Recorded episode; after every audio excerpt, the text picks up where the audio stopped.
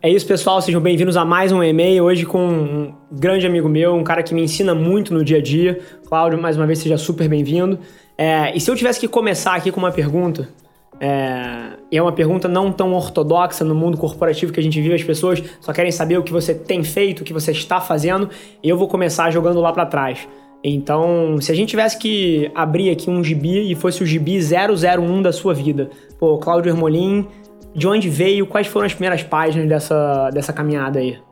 Bom, Rafa, obrigado aí pela oportunidade. Você é realmente um cara diferenciado. A oportunidade de estar falando aqui para você, para mim, é, é, muito é, é, muito gratificante. Então, se a gente for olhar lá para trás, é, o Cláudio é um cara que é nascido e criado no Rio de Janeiro. Carioca, é, então? Carioca, carioca nascido no Rio de Janeiro, nascido na é, maternidade São Sebastião, que ficava ali perto do Largo é, do metrô da é, Laranjeiras, perfeito, era por ali. Perfeito. É, eu morava então no posto 6, ali na divisa de Copacabana com Ipanema, na Rainha Elizabeth. Meu pai, quando, a minha, quando ficou noivo da minha mãe, deu para ela de presente é, um cachorro. Então, na minha infância, era meu pai, minha mãe, um cachorro, cachorro e, e, eu. E a minha infância, então, era por ali, praia de Copacabana, posto 6, bem ali no finalzinho, perto do, do Clube Marimbás. E é, fazia muita coisa com meu pai, fazia muita coisa com minha mãe. Logo em seguida é, veio meu irmão, depois veio minha irmã, foram escadinhas, né? Eu, eu sou mais velho. Eu sabia que você tinha dois. Tem. Tem um irmão do meio e tem uma irmã mais nova, mas a diferença, basicamente, eu fui filho único durante um ano. Perfeito. Né? E, e aí, é, o interessante é que é, a gente sempre foi uma, uma família onde meu pai era um incansável é, promotor de eventos entre nós, né? Então, assim, eu não tenho recordação nenhuma do meu pai em casa é, lendo jornal no domingo, ou assistindo televisão no final de semana, ou descansando em casa no final de semana. A gente estava o tempo todo na rua, o tempo todo passeando, o tempo todo fazendo alguma coisa. Meu pai era um cara que estava sempre querendo levar a gente para fazer alguma coisa. Nada demais, podia ser uma simples passeio na Floresta da Tijuca, uma ida na Urca para Rio de Janeiro tem, tem essas bênçãos, né? A gente, total, a gente não total. precisa de nada ou material ou muito especial para passar um tempo maravilhoso, né? Não, e isso mostra também o quanto a gente pode resgatar essas raízes hoje com as nossas famílias, porque a gente vive realmente numa cidade privilegiada, que tem uma beleza natural espetacular, e aí às vezes a gente fica bolando programas mirabolantes quando Sim. às vezes as crianças, os seus filhos querem simplesmente um tempo com você, seja dando uma volta na lagoa, um passeio na praia, um mergulho, furar onda, pegar jacaré, ir na Floresta da Tijuca, dar um passeio, jogar pedrinha no lago. Então acho que isso é legal no Rio de Janeiro. Perfeito. Inclusive, deixa eu pular muitos anos nessa história e depois a gente volta, mas é porque você soltou um gancho que eu queria que eu queria trabalhar aqui para quem não sabe, para as pessoas que não estão tão ligadas no mercado corporativo brasileiro, o Cláudio ele é CEO da Brasil Brokers e presidente da ADEME. É, então, assim, ele é literalmente a pessoa mais imponente no mercado imobiliário brasileiro. Agora, sendo um executivo, e você está falando muito de família e está falando de, de aproveitar e de dar esse espaço com as pessoas, não é segredo para ninguém que a vida de um executivo é uma vida complexa. Inclusive, mercado imobiliário, que tem muito lançamento final de semana, é uma agenda mais corrida ainda. Como é que você fez ao longo dos últimos anos? Eu sei que você é um cara família. Como é que você fez ao longo dos últimos anos para continuar entregando em altíssimo nível por onde quer que você passasse? Você tem passagem por grandes empresas, mas também garantindo que você constrói, constrói a família da forma que você acredita? Eu acho o seguinte, Rafa, acho que no, no fundo é, tudo na vida é um equilíbrio, né? A gente tentar sempre buscar um equilíbrio. Eu é, já tive diversos problemas por não conseguir encontrar esse equilíbrio. Problemas no sentido de perceber em alguns momentos que eu estava muito ausente da minha família, muito ausente dos meus filhos, muito ausente dos meus pais, da minha esposa. Mas essas percepções você tem que ter no dia a dia, porque é difícil você colocar na sua agenda né, determinadas questões que não são tão tangíveis, né? Sim. Ou seja, ah, é, é, dar um carinho ao meu filho, né? Colocar ele para dormir, né? Sim. Isso não está na tua agenda, né? As, as reuniões estão na sua agenda mas essas coisas não estão na sua agenda. Então, o que eu tenho feito e tenho procurado fazer, isso eu trago lá de trás de algumas pessoas que me ensinaram muito no mundo corporativo e sempre falaram para mim o seguinte, Cláudio, eu trabalho muito, eu sou um cara focado, agora eu não perco os grandes momentos e importantes momentos dos meus filhos. Né? Então, assim, eu acho que a gente tem que sempre colocar na prioridade aquele evento da escola dos filhos, é, aquele evento que é o primeiro aniversário, é dois, o primeiro né? bolinho, eu tenho dois. Sim. E só para você ter uma ideia, especificamente essa semana, meu filho tinha uma apresentação na escola, né? Meu filho de 14 anos tinha uma apresentação onde, onde ele foi falar sobre depressão. O grupo dele Bacana. foi falar para a escola sobre depressão. Estava marcado uma data, a apresentação que eu tinha, um evento super importante em São Paulo. Eu fiz contato com a escola, pedi para a escola, por favor, mudar a data dele, porque era possível mudar para um outro dia, por causa de, de outros grupos que estavam montando essa agenda.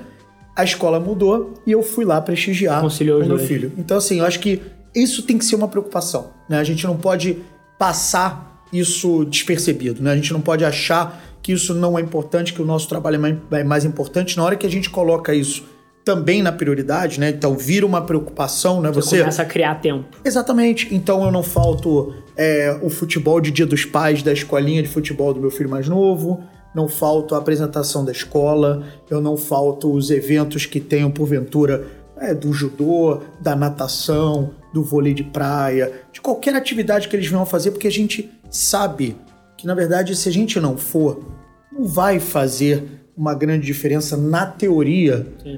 Para você, para mais a criança sente. Sim. A criança percebe quando ela olha na plateia e vê o pai, quando ela olha ali na arquibancada e vê o pai, quando ela pode comentar que ela viu o pai e o pai presenciou. Então acho que isso Perfeito. tem que ser uma prioridade. Perfeito. E inclusive isso fala muito da forma que eu fui criado. Eu fui criado, também sou carioca igual a você, nascido e criado aqui.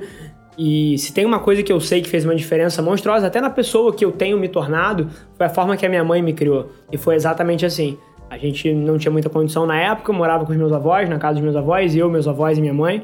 Mas assim, e a minha mãe equilibrando mil e uma, mil, mil e uma coisas, tentando se recolocar no mercado de numa outra profissão. Mas assim, se tem uma coisa que ela sempre fez, ela nunca faltou nada. Todos os grandes eventos ela estava presente. É, e isso constrói autoestima na criança, né? Não tenho dúvida. E, e, e, se tem uma coisa que eu sei que é massiva pro sucesso de alguém e para alguém ter coragem para enfrentar a vida é a autoestima, e eu acho que é o papel muito isso, dos pais. Isso vem do berço. Isso vem do berço. E na hora que você tá presente, você cria também um laço com é, o seu filho, com a sua filha, com a família, que ele vai levar para a vida inteira, né? Um laço de confiança, Perfeito. um laço de presença, pertencimento. Ele sabe que ele vai poder contar com você em momentos que são importantes para ele, né? Porque às vezes o que é importante para ele não é o que você acha que é importante para ele. Então acho que nessa dinâmica, eu acho que é muito importante você sempre colocar esses eventos como sendo uma prioridade. É óbvio, né? Hoje o mundo corporativo eu passo a semana viajando, Sim. né? O tempo todo no avião e tal, não sei o quê. Então, assim, infelizmente, eu não consigo estar todos, todos os dias Sim. com eles, eu não consigo vê-los todos os dias, mas na hora que você coloca os eventos importantes na sua prioridade, na sua agenda, você aí é, a questão é sempre o seguinte: se Deus me livre, você tivesse uma questão urgente, tivesse que marcar um médico, você não desmarcava tudo para ir, ir no médico? Então, imagine que esse programa do seu filho é uma questão urgente. Perfeito, perfeito. E agora, voltando um pouquinho lá pro, pro começo da história, falando ali de interseção, pô, colégio, faculdade, quem era você como, como aluno? Você era o cara da primeira fila que prestava uma atenção tremenda, era o cara da última que tocava o terror? Quem, quem era essa figura na escola? Cara, eu era o cara que tocava o terror. Eu sempre fui um cara. Eu não vou dizer que eu era bagunceiro, mas eu sempre fui um cara é, bem-humorado, da brincadeira. Eu nunca fui um aluno excepcional, né? Uhum. Nunca fui um aluno de estudar pra caramba, tirar as melhores notas. Isso tá no DNA da minha esposa, né? Então, na hora que eu fui escolher a esposa, Combinou. eu tive que buscar alguém Perfeito. que pudesse trazer isso. Fiz a mesma coisa. É, então, Fiz a cara, mesma coisa. Então, meu irmão, você vê que a gente tem alguma coisa em comum, né? Na, na visão de futuro. Então, é, eu falo isso o tempo todo, né? Assim, eu não eu não fui um aluno exemplar em termos de nota. Sempre passei bem, sempre né, tive é, é, um bom desempenho na escola, nunca repeti de ano e tal, mas não era é, o aluno que você diz, ah, o cara mais inteligente da turma, né, de se destacar pelas notas. é, mas sempre fui participativo, sempre fui muito bem relacionado, sempre fui aquele cara de ter amigo pra caramba, de estar o tempo todo nos eventos das esco da escola, das turmas, não só da minha idade, mais velho, mais novo. Então, essa era a minha, a minha personalidade. E aí, na faculdade, eu comecei a, a transformar isso também é, em posições de liderança que eu acabo trazendo até hoje. Né? Então, assim, na escola eu fui é, é, representante de turma, né? Então você já começa a ver um pouco da tendência da pessoa em querer liderar é, diálogos e, e conversas e, e, e, tentar fazer é, argumentações em cima de algum tema, né? Então eu era representante de turma na escola. Quando eu fui para a faculdade, eu estudei na PUC, fiz engenharia civil, é, eu recuperei é, o Centro de Estudos de Engenharia Civil, que era como se fosse um, um, um diretório acadêmico da engenharia civil, que há muito já tinha morrido Sim. na PUC. E, e, durante a minha época de estudante, a gente recuperou, a gente foi lá na, na reitoria, conseguiu uma salinha lá que estava abandonada, cheia de lixo. Fizemos uma sala para os estudantes, onde a gente podia se reunir, guardar material, guardar provas antigas, né? Antigamente você não tinha como consultar Sim. na internet as informações, então a consultoria era sempre em cima de papel, de provas Sim. antigas, de livro. E vivia essa mesma época. Exatamente. Então isso, isso começou a moldar um pouco de quem é o, o Cláudio hoje. É né? interessante isso, né? Porque às vezes esses traços começam, começam a aparecer super jovem. E, e, assim, é claro, claro, que traços de liderança aparecem super jovem. Assim como você, eu era o cara que organizava os times de pelada de society, eu era o dono do time que arranjava patrocínio, que fazia camisa, eu era o cara que organizava as festas, eu, era, eu, eu também é. tinha esses mesmos tra traços. Mas o que mais me incomoda nesse tipo de coisa é porque, pô, liderança é um estereótipo claro de ver, né? A pessoa que organiza, é a pessoa que junta os outros. Mas eu vejo muita gente hoje em dia ignorando traços de aptidões é, de, de paixões e de hobbies. Eu vou, vou, dar um exemplo. A gente vive numa sociedade que, que sufoca muito esse autoconhecimento pessoal. E liderança é uma coisa que todo mundo valoriza. Então, pô, o cara é um líder nato, pô, ele vai ser valorizado. Mas ao mesmo tempo, a gente tem, por exemplo, artistas. A pessoa desenha muito bem. A pessoa gosta de escrever e escreve muito bem. É, e aí, todos os dias, essas pessoas enfrentam a vida e às vezes até dentro de casa, os próprios pais sufocam essa aptidão. E, e desencorajam, falam, não, meu filho vai ser médico, meu filho vai ser engenheiro, meu filho vai ser advogado, que você, pô, vai ter uma vida mais garantida. Que isso, na minha visão, tá? É uma das piores coisas que alguém pode fazer, que é refletir os próprios medos nos seus filhos. É, mas essa é uma tendência, né? Sim. Eu, eu queria te fazer uma pergunta. Eu adoro esse tema e a gente acabou entrando aqui para mal ou para hum. bem desse papo. É, como é que você trata isso na sua casa? Assim, os seus filhos, claramente, pô, 14 anos, a pessoa já demonstra aptidões. Qual é a sua visão para potencializar isso? Ou você é um cara que gosta de guiar as decisões deles e, e tá mais perto ali? Como é que é? Eu, eu acho que, assim, é, não tem uma receita para isso, né? Assim, eu costumo dizer, eu me lembro, é, assim que meu filho nasceu, é, a gente foi na primeira consulta da pediatra dele e a pediatra falou assim: olha tem uma coisa aqui que é legal. Vocês nunca foram pais, mas eles também nunca foram filhos.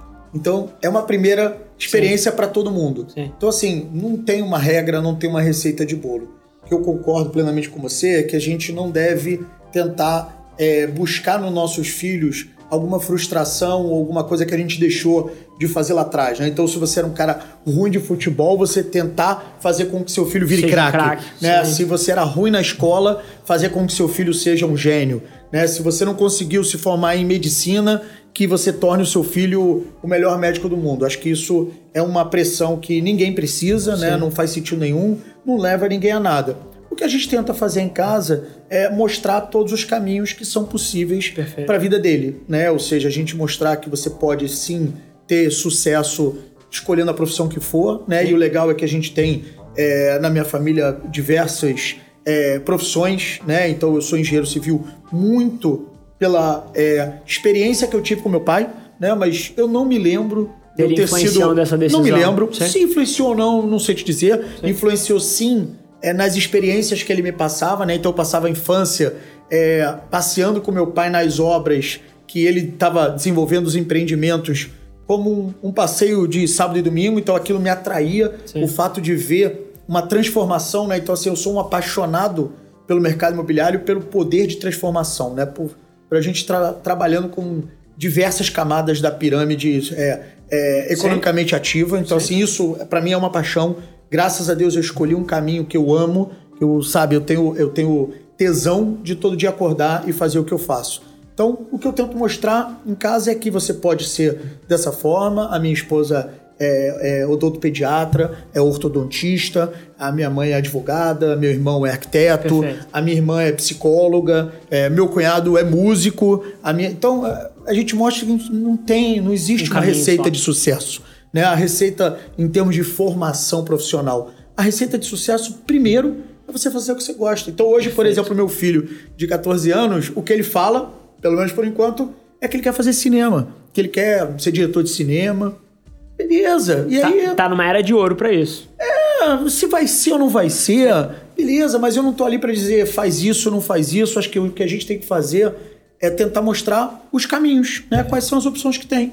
E aí o que ele vai escolher é aquilo que efetivamente o coração dele mandar. E, de novo, acho que tem que ser feliz, né? Tem que buscar o caminho que você tenha vontade de fazer aquilo que você escolheu fazer. Perfeito. E, assim, só concordo com você. Eu acho, inclusive que numa era de rede social onde as pessoas glamorizam a vida de um certo estereótipo de pessoa, é, eu acredito, sinceramente, que várias das pessoas que têm buscado sonhos estereotipados deveriam buscar muito mais o que faz o coração delas vibrar e ganhar menos. Se a profissão que ela é apaixonada, sei lá, vamos supor que quer ser pintura e está tentando ser empresário tá, pô, quer, a pessoa gosta de desenhar e está tentando abrir uma startup de tecnologia só pelo dinheiro, eu acredito de fato que as pessoas deveriam ganhar 50, 60, 70, 80% a menos, talvez, do que ela poderia ganhar na outra vida, preenchendo esse delta aqui com alguma coisa que faça de fato sentido para ela. Eu acho que é uma vida simplesmente melhor. Agora, passando para você mais uma vez, falou aí da escolha da engenharia civil e esses primeiros anos de carreira, como é que, onde é, por onde você começou? Quando eu fiz engenharia civil, o, o interessante é o seguinte, eu falo isso também é, para as pessoas que passaram por programas de estágio durante a minha vida profissional em várias empresas por onde eu passei, que eu procurei experimentar de tudo dentro da engenharia civil. Né? Então, assim, mesmo quando você escolhe uma profissão, seja ela qual for, você tem diversas ramificações dentro daquela profissão. Sim. Então, quando eu escolhi a engenharia civil, eu olhei e falei assim, cara, o que, que eu quero dentro da engenharia civil fazer que me dê essa satisfação, que me dê esse prazer. Então eu trabalhei com estrada, trabalhei com túneis, trabalhei com barragem, trabalhei com edificação residencial, comercial, sempre tentando ter o máximo de experiência para um dia chegar e falar assim, putz, é, é, isso que eu gosto, é isso que eu não gosto, porque né, eu costumo dizer para todo mundo o seguinte, para você dizer que gosta de uma coisa ou não gosta de outra coisa, no mínimo você tem que ter experimentado. Então, é, eu acho que a, a, a, a lição que eu tiro hoje e posso passar para as pessoas como experiência foi o seguinte: eu aproveitei o máximo a experiência no período de estágio, de início de carreira, para experimentar tudo. Né? Então eu entrei na faculdade em 1991. Em 1991, no segundo período, eu comecei a estagiar. Não porque eu precisava, graças a Deus, não era minha questão é, financeira, mas porque eu queria experimentar. Sim. E para experimentar, eu queria ter o máximo de tempo de exposição nessa experimentação eu comecei muito cedo a fazer estágio, comecei muito cedo a ter essas oportunidades. Nas férias eu fazia é, summer job, fazia qualquer coisa dentro da área para poder experimentar, experimentar o máximo. Então, resumo, o que, que aconteceu? No dia da minha formatura, a gente fez uma formatura da PUC, onde éramos é, 15 formandos, né? Você vê que Sim. eram poucas pessoas, é, dos quais só eu estava empregado. Né? Os outros 14 ainda estavam é, buscando experiências para que efetivamente fizessem as suas escolhas profissionais. E aí acho que a primeira coisa que a gente vê aqui de lição é que a vida é feita de escolhas, né? Então, se você me pergunta assim, Cláudio, você aproveitou a faculdade, é, as chopadas, ou de repente a social na faculdade? Não, aproveitei muito pouco, né? Mas foi uma escolha, eu, eu queria aproveitar aquele momento inicial para experimentar o máximo dentro da profissão que eu tinha escolhido, até para poder ter certeza que eu tinha escolhido a coisa certa, né? Porque também no fundo você fala assim: "Ah, meu coração diz que eu quero ser médico", né? E aí você vai lá, começa a faculdade. A faculdade nunca é aquele glamour que você imagina, né? A faculdade, em engenharia, você demora para ver engenharia, porque você começa a fazer muito abstrato. Sim. Cálculo, física, química e tal. Então, você tem um índice de desistência enorme. Então, é mais um motivo para você experimentar, para você olhar e falar assim, cara, não é aquilo só que eu tô vendo, tem uma vida aqui fora dentro dessa experiência profissional. Então, essa foi a minha escolha, cada escolha uma renúncia. Então, foi assim que eu imaginei que eu deveria conduzir. Então, quando eu cheguei na minha formatura, eu já tinha experimentado bastante coisa, estava é, bastante seguro, né? Eu acho que certeza a gente nunca tem. Mas eu estava bastante seguro da escolha que eu tinha feito. E aí a minha carreira começou a, a, a, a avançar muito mais rápido do que os outros, porque eu já tinha uma bagagem maior do que a grande maioria das pessoas que estavam se formando comigo naquela época. Então, foi a escolha que eu fiz e hoje é, é o que eu tento mostrar para todo mundo que não tem um certo ou errado. Eu não estou dizendo que o que eu fiz foi o certo, né? Mas é uma escolha. É um caminho. É uma escolha. Perfeito. É uma escolha. Perfeito. E, e eu gosto muito disso que você trouxe sobre enquanto você é jovem, você experimentar o máximo de coisas. É, eu, eu, vejo tanta gente, e eu tive há dois dias atrás, é, num, num, dos colégios que eu mais admiro como instituição, é, hoje em dia, e tive lá numa feira de carreiras dando uma palestra para os alunos e para os professores e para os pais. E assim, teve um momento da palestra que se tornou um QA, né? Então eles abriram para perguntas e as pessoas todas me perguntando. E eu via, tanto nos alunos quanto nos pais que me perguntavam as coisas, um, um, uma necessidade de acertar cada passo, cada escolha. Assim, a primeira coisa, o primeiro estágio, o primeiro trabalho já tem que ser o certo. Uhum. E assim, e a minha abordagem de vida é exatamente igual à sua. Enquanto uhum. você é jovem, experimenta o máximo de coisas possível para você poder não, não só descobrir o que você quer, mas o oposto é extremamente importante. É exatamente, para ter certeza do que você não quer. Não quer. Exatamente. Assim, eu juro por Deus, hoje em dia eu tenho muito mais certeza do que eu gosto. Mas ainda assim, mas ainda tô desenhando para onde eu quero levar a minha vida. Ah, certeza só tem uma, que vai morrer. Que vai morrer.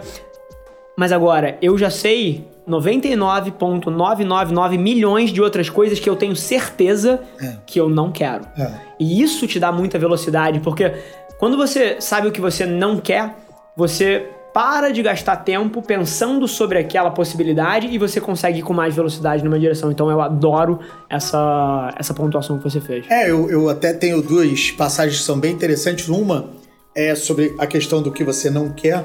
Né? Eu, numa das minhas primeiras experiências profissionais, quando eu estava no setor elétrico, né? Porque desses 30 anos, né? Na verdade, 28 anos que eu tô aí atuando no mercado, é, 24 eu atuei no mercado imobiliário e quatro anos eu tive fora setor é, no setor elétrico. E nessa época que eu estava no setor elétrico, eu tive uma, uma orientação de uma pessoa na época que, que era meu chefe, né? E falava assim: não, cara, você precisa aprofundar mais na tua área financeira, né? Se você quer um dia almejar ser um, um CEO de uma companhia, né? E crescendo profissionalmente, você precisa fazer um curso específico de finanças e tal, não sei o que. Eu falei, bom, o cara é muito mais experiente que eu, né? Tá algum tempo a, a mais do que eu na profissão. É, vamos nesse caminho.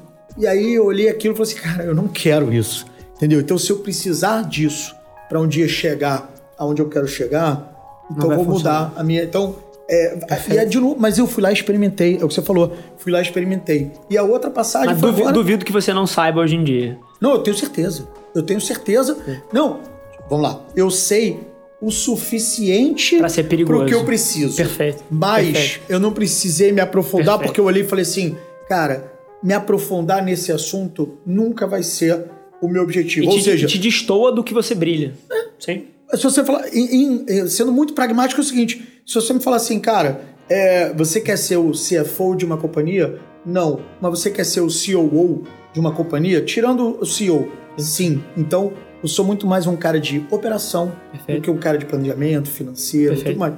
De novo, não tem bom nem ruim. É, agora, e a outra passagem interessante foi essa semana também.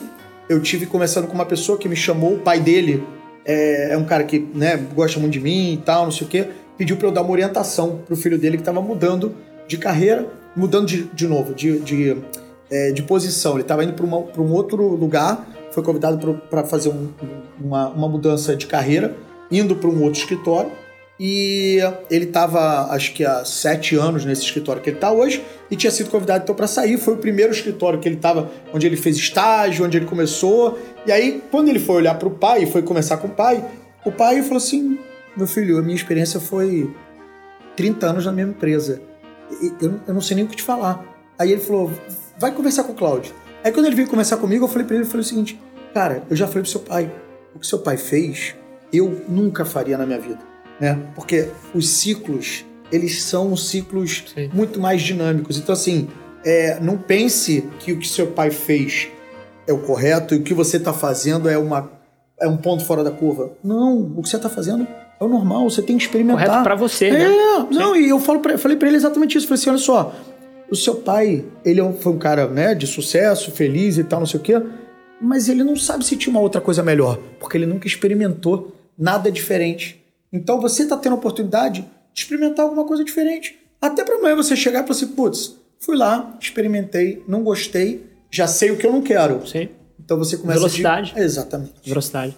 E, e, e, até construindo agora, a gente já chegou pô, num nível mais corporativo, é, e eu queria que a gente batesse um pouquinho na história recente da, da Brasil Brokers, né? Eu acho que você fez um trabalho fantástico à frente da companhia ao longo dos últimos três anos e, e queria explorar algum, alguns dos, dos momentos dessa trajetória mais recente aí. Mercado imobiliário brasileiro, e assim, tô longe de ser o maior especialista, mas passou por um período bastante conturbado, né? É um, é um mercado que é altamente atrelado ao crescimento do país. E, e você pegou a companhia num momento de recuperação. E aí, a pergunta que eu tenho para você é o seguinte: dentro de uma, de uma empresa, né? Uma empresa do tamanho da Brasil Brokers, que é um gigante, é, como é que você consegue virar um transatlântico em tão pouco tempo como você fez, né? Quais são as principais alavancas que você enxerga? Você entrou na empresa, você tem um mandato ali, pô, talvez de três meses para começar a dar um mostrar que, ao que você veio. Como é que você pensa esse processo? Eu acho o seguinte, primeiro, é, a gente não virou, né? Assim, a gente sempre tem que virar, né? Assim, a gente, se a gente algum dia bater e disser assim, eu já fiz, a gente morreu. Né? Então, acho assim, eu acho que a gente fez muita coisa, mas a gente vai sempre querer fazer mais. Não tenha dúvida que a gente é, transformou a companhia dentro daquilo que a gente tinha três anos atrás, o que a gente tem hoje, mas a vida é super dinâmica, né? E você, então, que está super envolvido nesse mundo digital, a gente sabe que no dia que a gente sentar e falar assim, putz, já era. Fiz. Já era. No dia seguinte você morreu. Então, acho que esse é um, é um ongoing o tempo todo, né? É, mas assim, o que eu acredito muito é. Tem um, um livro que eu oriento também as pessoas a, a ler, que é, sempre foi o, o meu guia e, e um cara que me orientou muito na minha carreira. Foi o cara que primeiro me deu esse livro, esse exemplar, e hoje eu passo para as pessoas, né? Quando alguém vem me procurar e pergunta o que, que eu faço quando você chega num novo desafio. Tem um livro de Harvard chamado The First 90 Days, né? Que são os primeiros Sim. 90 dias. Sim. E para mim, ele obviamente, é, depois que você passa por várias experiências, ele vira lugar comum, porque. Vira um é, playbook. Exatamente, Sim. mas, mas ele te ensina um, um, passo a passo que é muito interessante e que eu costumo dizer para as pessoas que ele Isso é... é... um paper ou é um livro? Ele é um livro. É um livro mesmo? É um livro. É, para essa pessoa que eu conversei com ela essa semana, eu dei para ela esse livro. Ó, ainda não recebi, hein? O Cláudio tá, tá, me, é, tá é me despriorizando. Não, mas é porque você já tá no teu momento. Eu digo quando ele é perfeito quando você vai mudar. Perfeito. Seja de posição dentro da empresa onde você está, ou seja, você é um gerente, vai virar um diretor, você é um diretor, vai virar um vice-presidente, você é um presidente, vai virar um, um, um, um, um presidente. Então, essas Sim. mudanças de patamar e, obviamente, quando você vai mudar de empresa. Né? E aí, não por acaso, quando você vai olhar os governos, por que, que os governos fazem é, os primeiros 100 dias, né? Por que os 100 dias? Então, esse estudo de Harvard diz que os primeiros 90 dias, e aí as pessoas, para não falarem de 90, arredondaram para 100, 100 mas que os primeiros 90 dias são 90 dias de é, muita informação, muita escutativa, muito desenho, muito planejamento, para que você possa efetivamente logo depois começar a tomar decisões. Execução. Exatamente. Perfeito. Então, é, esse, esse, esse livro ele não, não, não, te, não te fala nada que você não lê e fala assim, puxa, mas isso é óbvio. Mas a tendência das pessoas primeiro, é chegar nos lugares e, por estar tá chegando num lugar, numa posição de liderança, você acha que você sabe tudo. Você perde a humildade, você acha que a soberba é. Erro é, enorme. Total, né? Tem um outro livro que diz too big to fail, né? Ou seja, você acha que você chegou num patamar, você fala assim, cara, se eu sou o presidente, então eu vou chegar lá e vou sair fazendo, né? Porque eu sou o cara. Sim. Né? Então, assim, a primeira coisa que o livro é, orienta e eu oriento as pessoas e, e aprendi a fazer isso em todas as minhas mudanças profissionais foi de escutar bastante, conversar bastante com as pessoas, mostrar para as pessoas que você efetivamente daquela empresa você não sabe nada porque você está chegando agora, né? Mesmo que seja uma empresa do mesmo segmento, do mesmo setor, que você está vindo. É um outro organismo. Total. Sim. É um outro ambiente, é um outro ecossistema. Outra cultura. São Sim. outros stakeholders, é tudo diferente. Sim. Então, assim, a orientação é: se você puder pegar a informação antes, né? ou seja, quando você já tomou a decisão, mas ainda não fez a mudança, perfeito. Mas se não puder, porque nem sempre você consegue, né? Dependendo da posição, você não tem tanta transição, mas que você chegue na empresa e a primeira coisa que você faça é uma agenda com as pessoas é escutar as pessoas que ali estão, que ali já estavam quando você chegou, e mente aberta, meia hora se o cara for é, um, um, um, coordenador, uma hora se for um, um gerente, uma hora e pouco se for um diretor, aí você vai escalando dentro né, da, da, da, da do nível de relevância da, é, da liderança do cara. Não é pelo cargo, mas é pela liderança. Né? E aí você vai escutar do cara coisas muito mais, muito menos técnicas e muito mais em relação à, à cultura da empresa, o modus operandi, entender né, os interlocutores que ele tem, funciona ou não funciona, os canais estão é, é, interrompidos ou não. E aí, com isso, você faz uma lista para entender o seguinte: quais são minhas primeiras ações. E aí, isso é uma outra coisa que esse estudo de Harvard mostra, que é o seguinte: esse é o primeiro é, passo que você precisa dar dentro da empresa e onde você vai estar sendo vigiado. Porque ali você tem as pessoas que estão. Cara, vamos dar um voto de confiança para esse cara. Qual é a dele? E vamos ver qual que, que vai acontecer. Tem os outros que falam assim: ih, esse aí não vai dar certo, tô só esperando o dia que ele vai cair. Então, é o período que você, de alguma forma, tem que escolher algumas bandeiras e falar assim: essa bandeira eu vou levantar. Seja ela uma coisa simples, do tipo, ó, todo mundo reclamou que o ar-condicionado do escritório é péssimo. Então a minha bandeira vai ser trocar o ar-condicionado. Né? Minha bandeira vai ser mudar o horário de almoço. Minha bandeira, né? Então, assim, você escolher aquelas suas primeiras batalhas até para que as pessoas comecem a entender a que você veio. E o outro ponto importante dessa chegada, que eu entendo que é importante, essa agenda de conversas, é que as pessoas entendam quem você é. Né? Então, essa conversa que a gente está tendo aqui também é importante você ter com as pessoas com quem você vai trabalhar, para que as pessoas saibam o seguinte: pô, legal, gostei, sabe? O cara veio, me ouviu, poxa, eu tô na empresa não sei quantos anos, ninguém nunca me ouviu. Eu uso um exemplo, quando eu, eu tava há 10 anos trabalhando no mercado imobiliário, quando eu saí e fui para essa empresa do setor elétrico, lá em São Luís do Maranhão. E você imagina, eu não sabia trocar uma lâmpada, eu não sabia a diferença de um poste redondo para um poste quadrado. Eu não sabia né, a, a, fiação que você olha hoje numa rede aqui do lado de fora da rua. Eu não sabia por que, que ela daquele jeito. Não, não tinha a menor ideia. Não tinha a menor ideia. E fui ser gerente de uma equipe enorme que fazia exatamente expansão de redes de energia. Primeira reunião que eu fiz, eu chamei todo mundo numa sala. Não conheço. Botei todo mundo lá e falei assim, galera, tô aqui para dizer para vocês o seguinte: eu não conheço nada desse assunto.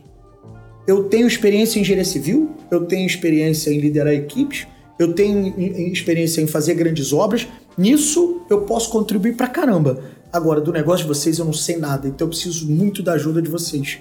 Quero que vocês me ajudem, até porque não tem o meu sucesso e o fracasso de vocês, como também não tem o fracasso de vocês, o, o, o, o sucesso Perfeito. de vocês e o meu fracasso. No final, somos aqui um time só, né? E aí, eu, eu, eu adoro futebol, eu sempre falo o seguinte, a gente só lembra do resultado final dos times, né? Você fala assim, ah, o Brasil perdeu a Copa do Mundo de 1950 no Maracanã. Perdeu. Quem era o técnico dessa quem seleção? Quem jogou bem, quem jogou quem mal. Era... Por que, que a gente perdeu? Sim. De quem foi o erro? Né? A gente perdeu de 7 a 1 da Alemanha, todo mundo lembra. que isso começou? Quem foi o culpado do primeiro gol do tanto faz como tanto fez. Teve alguém que jogou bem naquele jogo? Ah, o craque estava machucado. Não quero saber. A gente perdeu de 7 a 1 e foi eliminado da Copa do Mundo dentro do Brasil. Então isso mostra Perfeito. que o resultado da equipe é o que fica. Então o individual nessa hora não vale nada. Perfeito. O Filipão, liga pro primeiro aí e enquanto isso queria, queria fazer mais uma pergunta. E eu adoro essa analogia que você fez, inclusive eu acho que os, não só a analogia, mas a, a explicação toda que você deu sobre ouvir as pessoas. Se tem uma coisa que eu acredito numa companhia que, que quer ser uma empresa moderna e que quer é, escalar, é que você nunca, como você como executivo, vai ser capaz de saber todas as decisões e todos os problemas que a sua empresa tem. Mas eu te garanto uma coisa: as pessoas que estão na ponta sabem.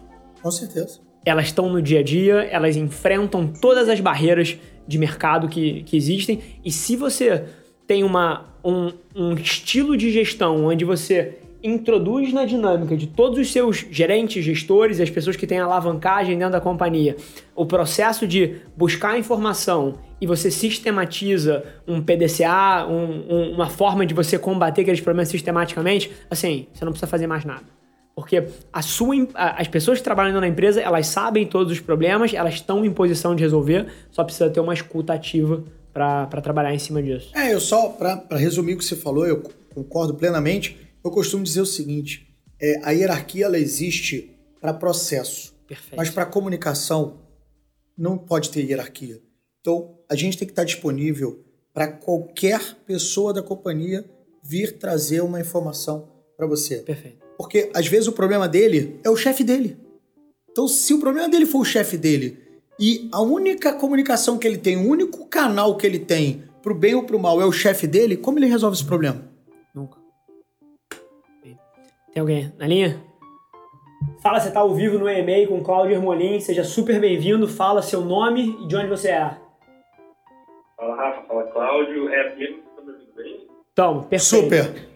Ah, beleza, então, é, falo aqui de Santa Maria, E, enfim, posso mandar pergunta já? Claro, Rodrigão, seja super bem-vindo. Dispara pra gente aí. E o quanto mais você conseguir contextualizar a tua pergunta, enfim, com base no que você está fazendo, o que, você está tentando construir, eu acho que respostas mais profundas você vai ter da gente aqui.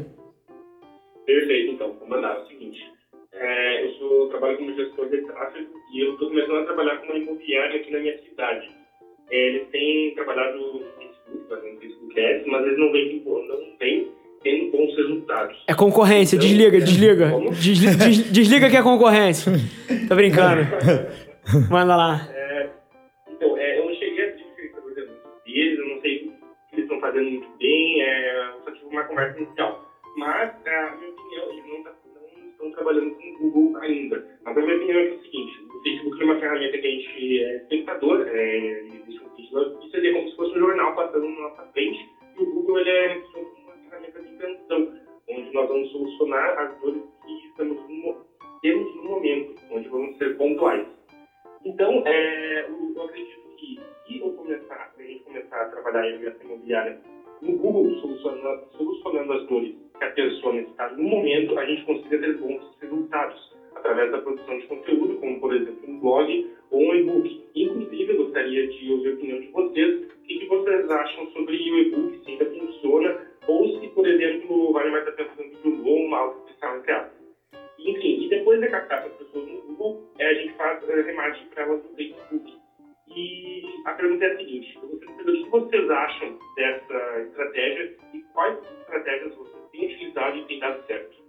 Maravilha. Então, eu vou, eu vou separar aqui em duas, duas óticas. A, a minha resposta, eu acho que ela consegue ser muito mais tática é, e operacional, por, por eu ser um praticante de tudo que você perguntou, mas eu estou muito interessado em ouvir, em ouvir do Cláudio aqui como é que tá a priorização dentro da companhia dele de estratégias digitais, como é que ele tá vendo isso. E aí, deixa eu, deixa eu começar aqui a desembolar. É, se eu pudesse te falar uma coisa é o seguinte, Rodrigo, né? Isso. Tu, absolutamente tudo que você me falou é o certo de se fazer.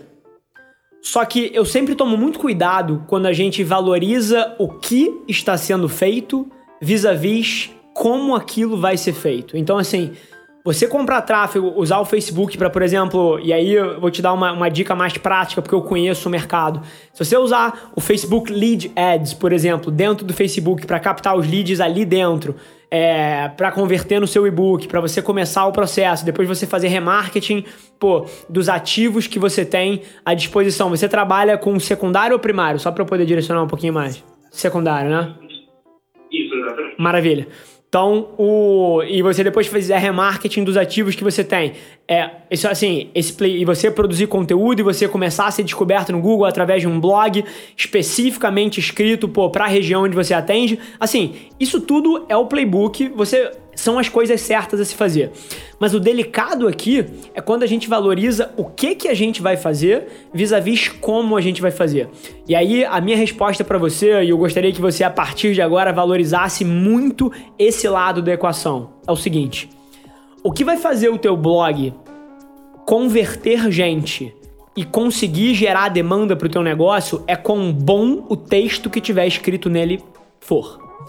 O que faz a sua campanha de mídia programática, o seu remarketing e o fato de você usar o Google é, num momento mais pro final do seu funil de conversão funcionar, cara, é a qualidade da sua campanha, é se você conseguiu encontrar as palavras-chave corretas, acertou no, no, no, no teu orçamento de leilão, é, tá negativando as palavras que não funcionam na tua campanha. Pô, a, como é que você administra a tua base de remarketing, não suja o seu pixel? Então, assim, o, o grande lance aqui, que eu queria te virar a resposta, você sabe tudo que você precisa fazer. Mas o que você precisa se obcecar a partir de agora é fazer isso muito bem. Porque essas ferramentas são tried and true. Assim, funciona, ponto.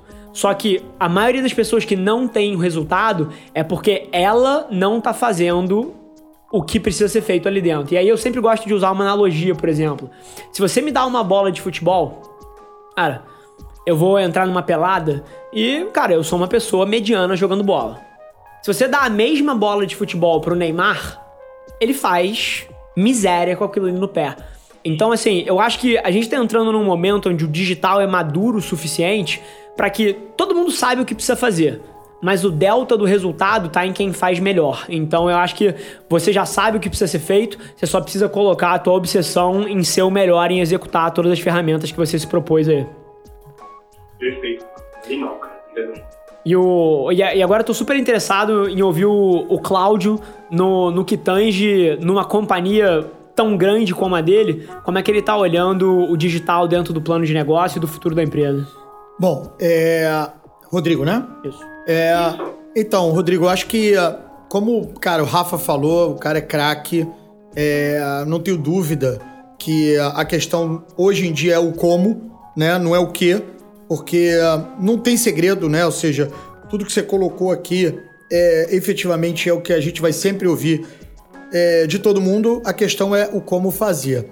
E aí, eu acho que eu só queria acrescentar em toda essa, essa é, aula que a gente acabou de receber aqui do Rafa é que é, o, o, que a gente está observando hoje no mercado, isso é um fato, é, é, que a jornada do cliente ela é uma jornada que ela está é, mudando né, totalmente para o digital. Apesar de que é, o mercado imobiliário ele trabalha com um produto de um valor agregado muito alto. Perfeito. Um, comprometimento, um, Perfeito. um comprometimento de renda elevado e um longo prazo de comprometimento dessa renda. Né? Então, é, a gente não pode pensar o mercado imobiliário como um e-commerce, a gente não pode pensar o mercado imobiliário como é, a gente compra uma geladeira, como a gente compra é, uma roupa, como a gente compra qualquer outro artigo, até um carro, né? Que é o segundo, quando a gente vai olhar lá na pirâmide de Maslow, né? De cima para baixo, você tem lá o, o carro, é o segundo maior ativo em valor agregado que você adquire na sua vida. É, é a decisão Mas, mais importante da vida de um, de um casal, de uma pessoa. E, além disso, eu acho o seguinte, acho não, né? O, o carro, ele quando é um carro zero, ele é uma commodity, né? Porque você vai comprar um carro zero numa concessionária em qualquer lugar do Brasil, se for aquele modelo, se for aquela, aquele, aquela especificação com aqueles acessórios, é o mesmo carro, é o mesmo carro.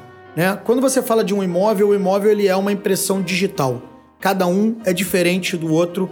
Não existem dois imóveis iguais. Genial. E, e por que que isso eu tô falando? Por que eu tô falando isso, Rodrigo? Porque na hora que você vai fazer o conteúdo, é fundamental que esse conteúdo ajude na tomada de decisão do cliente, né? Ou seja, que na hora que você estiver falando do mercado específico que você estaria trabalhando aí, que você está trabalhando nessa imobiliária, que você ajude a pessoa com o conteúdo a entender como é que é a dinâmica daquele bairro, a dinâmica daquela rua, a dinâmica daquela vizinhança, né? Às vezes você tem um empreendimento que é sensacional, que o apartamento é ótimo, que a planta é maravilhosa, é que uma o merda. preço é espetacular, mas a rua fecha por conta de uma feira e fica 24 horas fechada, você não entra e não sai do empreendimento. Então, quando você hoje começa uma jornada digital para o cliente do mercado imobiliário, o melhor que você pode fazer hoje, e aí eu vou na linha do como, é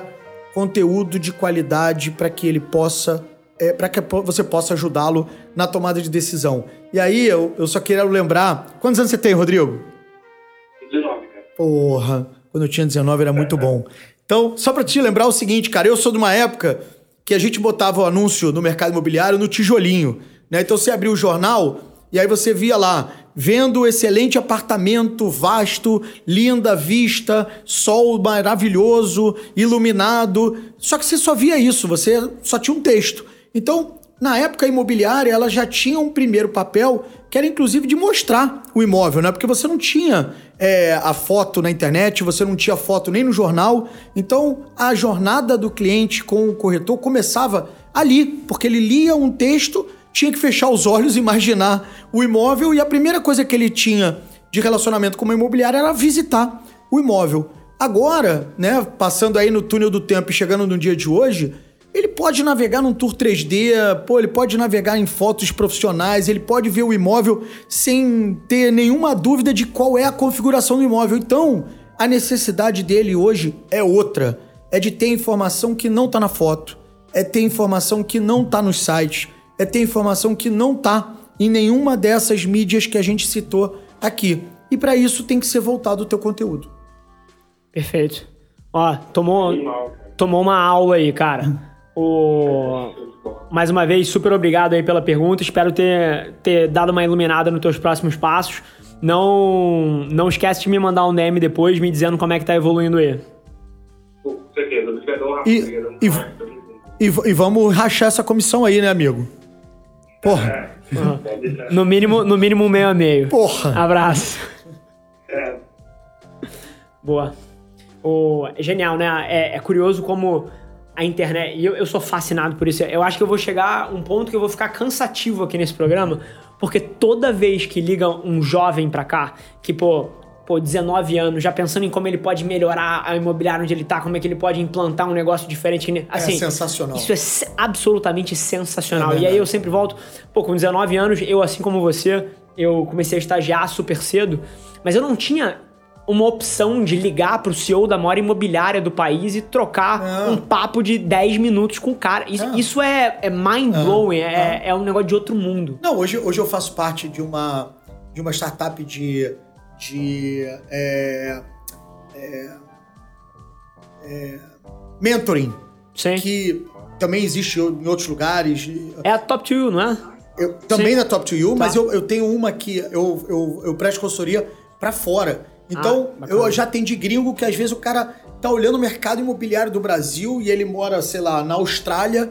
E ele fala assim, cara, eu olhei aí um movimento, não sei o que, eu queria entender. E aí, pô, a gente faz um papo e, cara, o cara tem uma conexão e Surreal. rapidinho. Surreal. O... Agora, é, é, é muito curioso também pra mim o movimento, e e isso me chama a atenção. Eu acho que é positivo pra algumas pessoas, mas negativo pra outras. Que é, pô, com 19 anos, é, eu acho que é uma benção você poder ter esse tipo de acesso. Ah, não tenho dúvida. E, e você poder ter acesso à informação. E, e acho que a internet está trazendo essa etapa da vida um pouco mais para o começo da, da jornada das pessoas. Mas ao mesmo tempo, é, essa mesma. O fato de que você tem o acesso, o fato que você pode fazer, tá colocando uma pressão desmedida na juventude também. Eu também. E esse Tá lado. antecipando tudo. Exatamente. É, concordo. e esse lado eu acho perverso. É, a gente depois debate mais uma pessoa, a gente tem mais, mais um na linha. Fala, cara, você tá ao vivo no EMA com o Cláudio Hermolin e comigo. Fala aí teu nome e de onde você fala. Caramba, que prazer, Rafa, Cláudio. Meu nome é Gustavo Rangel, falo de das Ostras, aqui no interior do Rio. É, e para mim é uma alegria mesmo estar ao vivo com vocês. Dois casos fantásticos. É, a empresa do Cláudio eu conheço aqui na minha região, é muito forte. A, aonde não é, né? Não. Oi? Aonde ela não é forte? Essa é a pergunta. É, com certeza. E você também tive a oportunidade de sair é, no programa que você fez aí, um tempo atrás. É, foi bem bacana, bem agregador. É, Rafa, posso na pergunta então? Manda bala, Guga. Então, eu sou, eu dou consultoria para profissionais que trabalham no ramo de teste infantil. Né? E a maioria dos meus clientes, eles, a maioria mesmo, eles reclamam da concorrência acirrada, é, concorrência colocando preço lá embaixo, acaba atrapalhando o serviço deles, enfim. Eu queria saber do Cláudio e de você, Rafa, qual é a oportunidade que você enxerga é, nessa, requisito de concorrência? Genial, maravilha. O, o Cláudio, acho que vai poder falar bastante, bastante nesse sentido. Eu, por ter outras conversas com ele, sei que, que é um tema que ele privilegia bastante dentro da companhia de como diferenciar a empresa dele. Vou deixar ele começar e depois eu agrego se tiver algum espaço. Eu acho, eu gostei, acho que é, Gustavo, né? Sim. Beleza. Bela Rio das Ostras, né, cara? Bela cidade aí que você vive, belas praias. É, é, eu vou te dizer assim, a gente é, tem um grande desafio na Brasil Brokers quando você fala da concorrência, porque como a gente trabalha com uma é, nosso produto, né, é a prestação de serviço na intermediação imobiliária e o profissional que trabalha para a gente é o corretor imobiliário e ele é um autônomo, então eu sou uma fábrica de concorrente, né? Porque na hora que eu tenho um, um, um, um corretor que ele é, entende que de repente ele tem a capacidade de desenvolver o negócio dele sozinho, ele atravessa a rua, monta a imobiliária dele e ele vira meu concorrente. Então, quando você fala aí da concorrência, isso pra gente é uma é uma realidade. É uma realidade total. E o que, que a gente busca, ou pelo menos tenta buscar, para que isso seja é, minimizado, né? Primeiro, eu acho que a concorrência ela é, ela é saudável, né? Porque ela é importante para que você é, se reinvente, né? Eu costumo dizer que é, quando você contrata uma pessoa, você tem que contratar uma pessoa que ela tenha a capacidade de ser melhor que você, porque a concorrência interna na empresa faz que você melhore, né? Um líder medíocre tem uma equipe medíocre.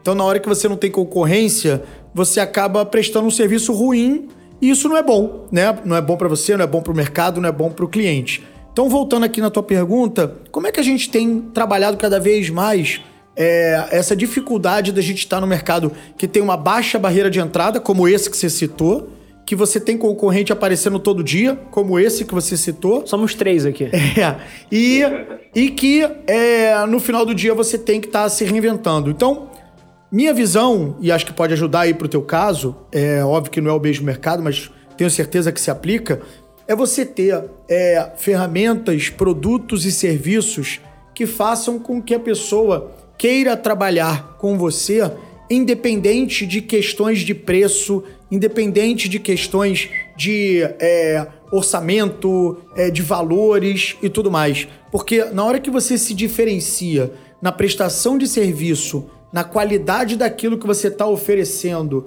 na forma como você está trabalhando, e aí eu estou falando isso porque no teu caso, assim como no nosso, é uma prestação de serviço, né? Então eu não tenho um software, eu não fabrico é, uma televisão, uma propriedade um carro. intelectual que Exatamente. ninguém pode ter. Sim. Nós aqui estamos falando de empresas de prestação de serviço. Então, na hora que você presta um serviço diferenciado e você tem efetivamente essa prestação de serviço como uma obsessão no teu negócio, pode ser o concorrente que for, porque o lugar do cara bom ele tem, ele existe, ele tá aí. Então ele vai, você vai conseguir ter sucesso, você vai conseguir ter é, espaço aí de relevância nesse mercado que você falou aí de, de festas infantis, mesmo com essa concorrência acirrada. Então, no teu caso, seja um modelo de você atender o teu cliente é, de uma forma mais online, com ferramentas mais ágeis, que ele tenha respostas mais rápidas, com mais precisão, que ele receba é, os orçamentos de uma forma mais fácil, mais clara de se entender, a transparência na relação. Acho que isso tudo, com certeza, vai gerar um diferencial, porque no final do dia, vamos olhar para o outro lado da moeda, né? O bolo que você vai oferecer, todo mundo vai oferecer. O, a decoração da Disney ou de qualquer outro personagem que você vai oferecer, todo mundo vai oferecer. Então, onde está a diferença? Não é no produto, é na sua prestação de serviço. Essa é a minha visão. Genial, e, e assim, eu concordo 100% com o que o Claudio falou. Como eu coloquei aqui, somos três aqui do mesmo mercado, né? E, e, e, eu vou pegar uma palavra e um momento da resposta do, do Cláudio e eu queria expandir dentro dela, que é a obsessão pela prestação do serviço, né? A indústria de serviço, ela vem é, da palavra servir. Serviço vem da palavra servir. E, e o problema inerente, eu acho, do mundo dos negócios, não só da indústria de serviço, é que as pessoas abrem empresas com a cabeça de querer ganhar dinheiro. Então, assim, o cara abre a empresa dele com a cabeça de ganhar dinheiro. E não tem problema você querer ganhar dinheiro. Mas, assim, isso não pode ser o veículo pelo qual o sangue do teu negócio corre. Tem que ser servir. Você só vai conseguir criar uma diferenciação é, ao longo do tempo, a longo prazo no teu negócio, se o seu serviço entregar mais valor na ponta do consumidor do que o do outro cara. Então, a primeira coisa que eu te falaria é, para você, e aí pegando a palavra que o Claudio usou, você vai precisar ser obcecado por entregar valor na ponta do teu cliente e não obcecado em tirar um cheque maior no final do mês. O cheque maior lá na frente vai ser uma consequência, consequência do, do, da qualidade do que você faz. É, esse, é o prime esse é o primeiro ponto. Então, assim, é, é uma questão até de reorganizar como você olha para uma empresa. Você olha para uma empresa como uma máquina de dinheiro para o seu bolso, ou você olha para uma empresa com a cabeça de, pô, isso é um problema de mercado e eu tenho que ser a pessoa que resolve isso aqui da melhor forma possível. Isso vai criar um delta. Porque diferenciação para mim vem de marca.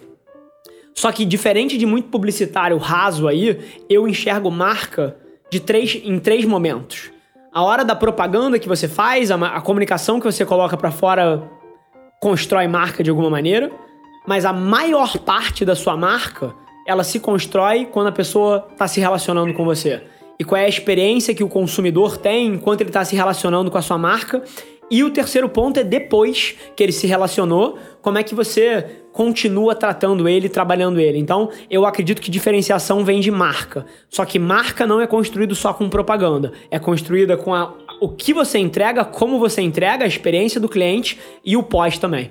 Então, não, acho e eu queria só complementar aí, Gustavo, também para te ajudar é, aí de uma forma objetiva, né, pegando esse gancho do que o, o Rafa falou, é, experimenta colocar no papel quais são as dores do cliente quando ele está é, sendo atendido para fazer um evento, uma festa, é, o cliente que você normalmente está acostumado a ver, né? Começa a desenhar essa dor. Será que a dor ela começa quando o cara não consegue falar com a empresa de festa? A dor começa quando ele consegue falar, mas ele pergunta pro cara é, quais são as datas disponíveis e você não tem à mão é, a disponibilidade de datas. Será que a dor tá em quando ele recebe um orçamento, o orçamento é um orçamento fechado, que ele não consegue enxergar aonde é que tem ali a possibilidade dele reduzir o custo. Na hora que você entender a dor do seu cliente, mais facilmente você vai conseguir trabalhar a tua prestação de serviço para resolver essa dor. E aí você vai se diferenciar dessa concorrência aí louca que deve estar tá acontecendo. Caramba, Cláudio, eu agradeço verdadeiramente não é da boca para fora, falando honrado, porque nós não somos pequenos, eu tenho 26 anos, é, tenho tratado aí um caminho bem legal na minha trajetória, mas poder falar com o senhor, poder falar com vocês, né, que estão pô, num nível completamente diferente, e essa aproximação que o Rafa consegue trazer, né, entre o público dele, digital, né, para perto, tanto eu que estive presencialmente, agora estou falando no telefone, então eu me sinto muito grato, cara. Muito obrigado mesmo a vocês dois. Que isso, cara. Boa sorte aí, meu irmão. Boa sorte, Gugu. Valeu, obrigado. Um abraço. Abraço, cara. Prazer falar contigo de novo. Boa. O, é muito interessante esse assunto de diferenciação, né? Porque, assim, poucos são os negócios que de fato têm um diferencial competitivo. A maioria deles, a enorme maioria esmagadora, cria o seu diferencial no relacionamento. É na percepção que passa, é ao longo da experiência. Porque assim, pô. Esse microfone é o mesmo microfone. Claro. Mas assim, é o mesmo microfone que um outro microfone. Mas por que que compraram esse aqui? Porque o engenheiro de som aqui da agência tem uma experiência ferrada com o atendimento, com a garantia que ele dá, pô, com todos os problemas que teve, a forma que resolveu. É. Então, é- eu acho muito curioso, eu sendo publicitário hoje em dia, é, eu vejo muitas vezes a diferenciação de competição se dando só num nível de comunicação. Ah, vamos diferenciar essa marca aqui com a campanha. E ok, isso é, isso é verdade. Você consegue reposicionar, você consegue passar uma, uma primeira imagem diferente. Mas o grosso da marca, o grosso da marca tá na experiência de usuário. E eu acho que a hora que as pessoas entendem isso, elas transformam o negócio delas. É, e e eu acho que essa foi a experiência que a gente acabou de viver com a Desenrola. Sim, né? Ou seja, perfeito. a Desenrola, ela nasceu na Brasil Brokers de uma discussão dessa, onde a gente chegou e falou assim, cara, vamos desenhar qual é a dor do cliente que hoje, já na Brasil Brokers, trabalhando a locação, ele tem, né? O que, que esse cara hoje reclama da nossa, da nossa prestação de serviço, né? Onde que a gente tem oportunidade de melhorar? Na hora que você bota isso tudo num bolo, aí você começa a falar assim, opa, vamos melhorar aqui, vamos melhorar ali, vamos melhorar lá, e aí você começa efetivamente no final do dia ter uma, uma, uma prestação de serviço melhor. Então, Perfeito. E, e para vocês terem uma noção do calibre do cara que tá sentado aqui na mesa, a Desenrola que ele falou é, é uma startup que ele criou dentro da própria Brasil Brokers para reinventar a forma que a Brasil Brokers faz um pedaço do que faz. É. Então esse é o tipo de mentalidade disruptiva dele e concordo mil por cento é, com essa linha de você começar no problema do consumidor. E, inclusive, pô, estou fazendo isso exatamente agora. Mais uma vez, o meu modelo de agência já é um modelo que começa Sim. nas dores das agências tradicionais.